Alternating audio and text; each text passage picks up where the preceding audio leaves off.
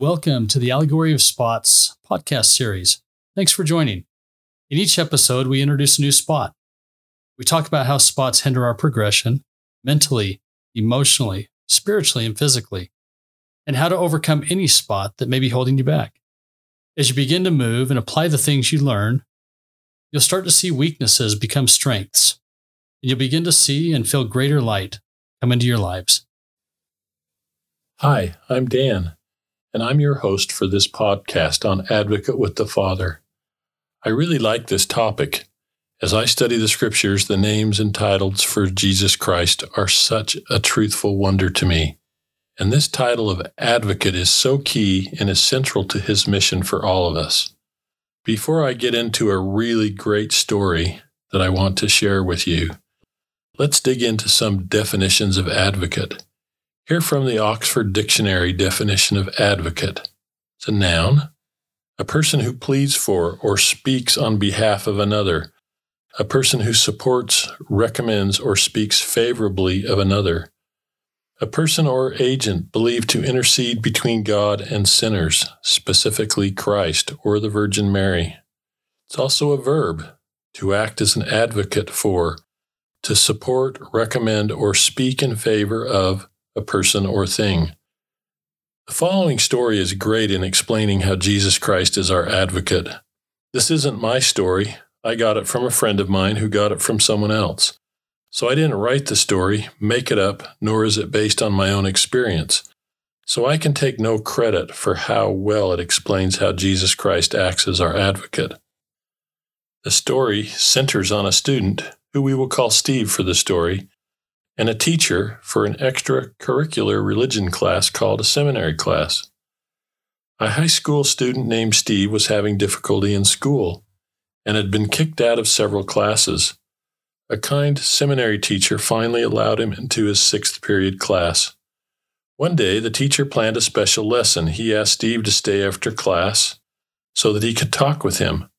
The teacher asked Steve, How many push ups can you do? Steve replied, I do about 200 every night.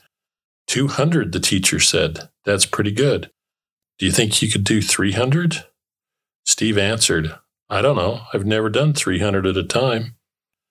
The teacher said, Can you do 300 in sets of 10? Well, I think I can, Steve answered. Yeah, I can do it. Good. I need you to do this on Friday. Well, Friday came, and Steve went to class early and sat in front. When class started, the teacher pulled out a big box of donuts. Now, these weren't the normal kind of donuts. They were the big, extra fancy kind with cream centers and frosting swirls. Everyone was excited it was Friday, the last class of the day, and they were going to get an early start on the weekend. The teacher went to the first girl in the first row and asked, Cynthia, do you want a donut? Cynthia said, Yes. He then turned to Steve and asked, Would you do 10 push ups so that Cynthia can have a donut? Steve said, Sure, and jumped down from his desk to do a quick 10. Then Steve sat again at his desk. The teacher put a donut on Cynthia's desk, then went to the next student and asked, Joe, do you want a donut? Joe said yes. The teacher asked Steve, Would you do 10 push ups so Joe can have a donut? And so it went. Down the first aisle, down the second aisle, until they came to Scott. Scott was the captain of the football team and the center of the basketball team. When the teacher asked, Scott, do you want a donut? His reply was, Well, can I do my own push ups? The teacher said, No, Steve has to do them. Scott replied, Well, I don't want one then. The teacher then turned to Steve and asked, Would you do 10 push ups so Scott can have a donut he doesn't want? Steve started to do 10 push ups. Scott said, Hey, I said I didn't want one. The teacher said, Just leave it on the desk if you don't want it, and he put the donut on Scott's desk. Now, by this time, Steve had begun to slow down a little. He had just stayed on the floor between sets because it took too much effort to be getting up and down. You could see beads of perspiration on his brow. The teacher started down the third row. Now the students were beginning to get a little angry. The teacher asked Jenny, Do you want a donut? Jenny said no. Then the teacher asked Steve, Would you do 10 push ups so Jenny can have a donut that she doesn't want?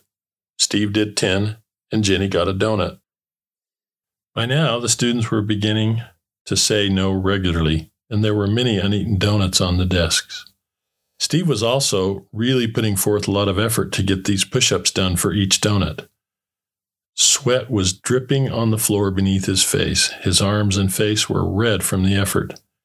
The teacher said he couldn't bear to watch all of Steve's work for those uneaten donuts, so he asked Robert to make sure Steve did the push ups.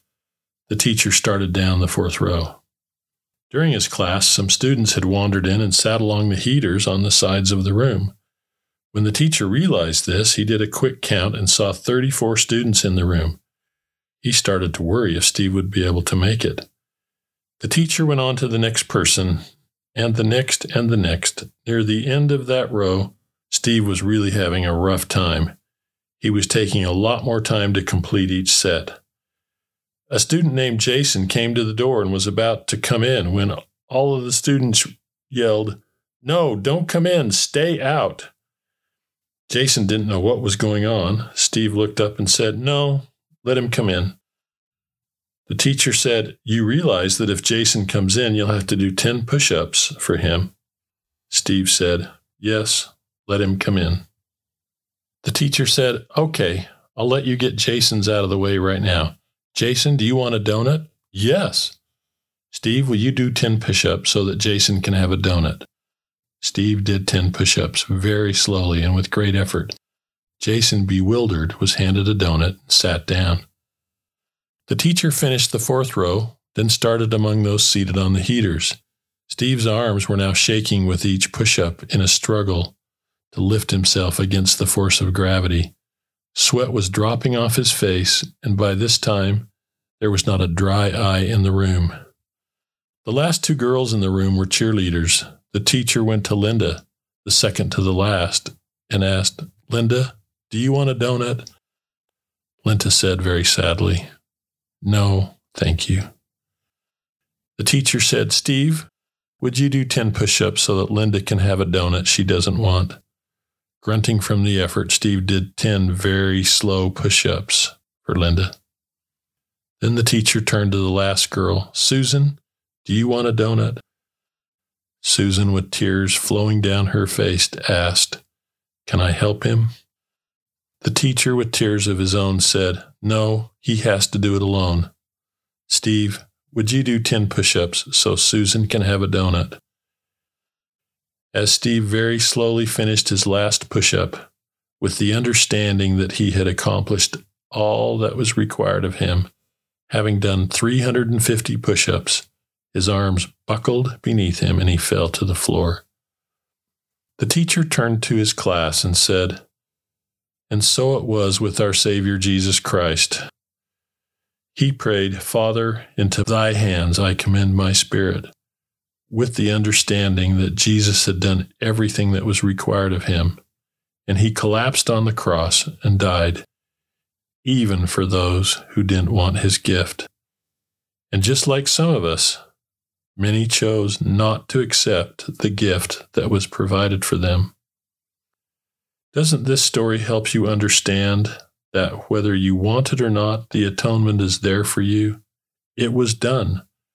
Just like the students in the story that didn't want a donut, Steve did 10 push ups for them anyway, and the donut was left on the desk for them, should they change their mind. Now we can look at a few scriptures in the Bible and relate them to the story of the donuts. These come from 1 Peter chapter 1 and are found in the range of verses 1 to 25. Peter, in these verses, after giving his greeting to those he is writing to, begins to give an introduction to his teachings of who Jesus Christ is and what his mission is.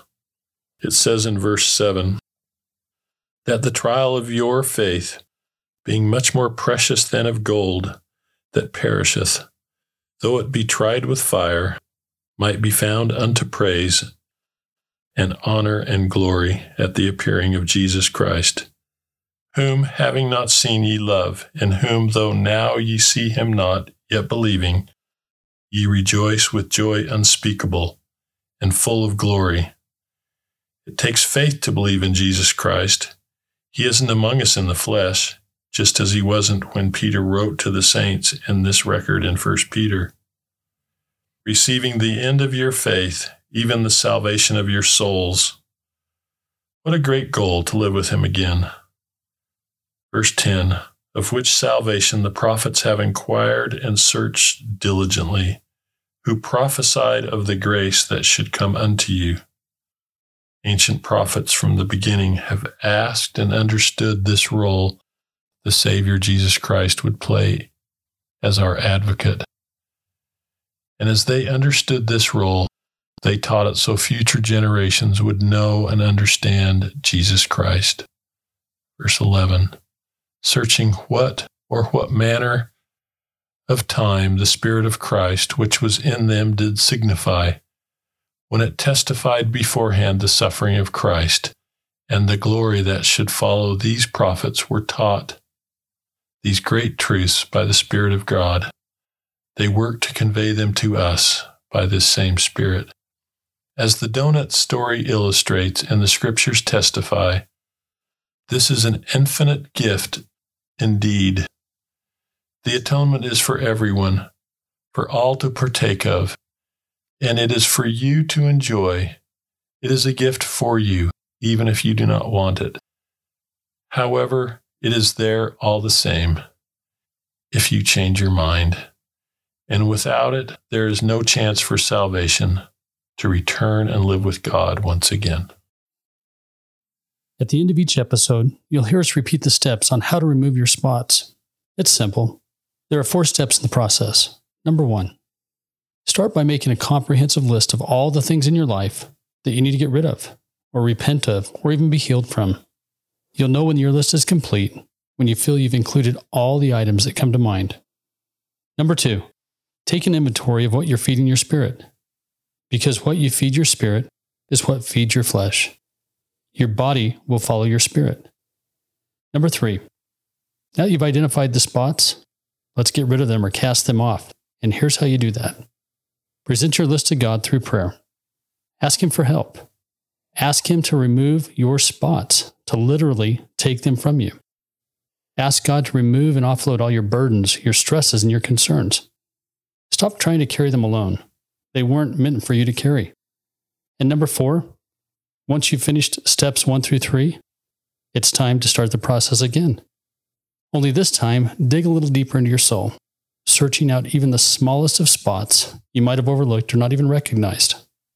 Ask God to reveal them. He has a way of bringing them to the surface. And finally, continue these steps until you've completely cleansed yourselves of any and all spots.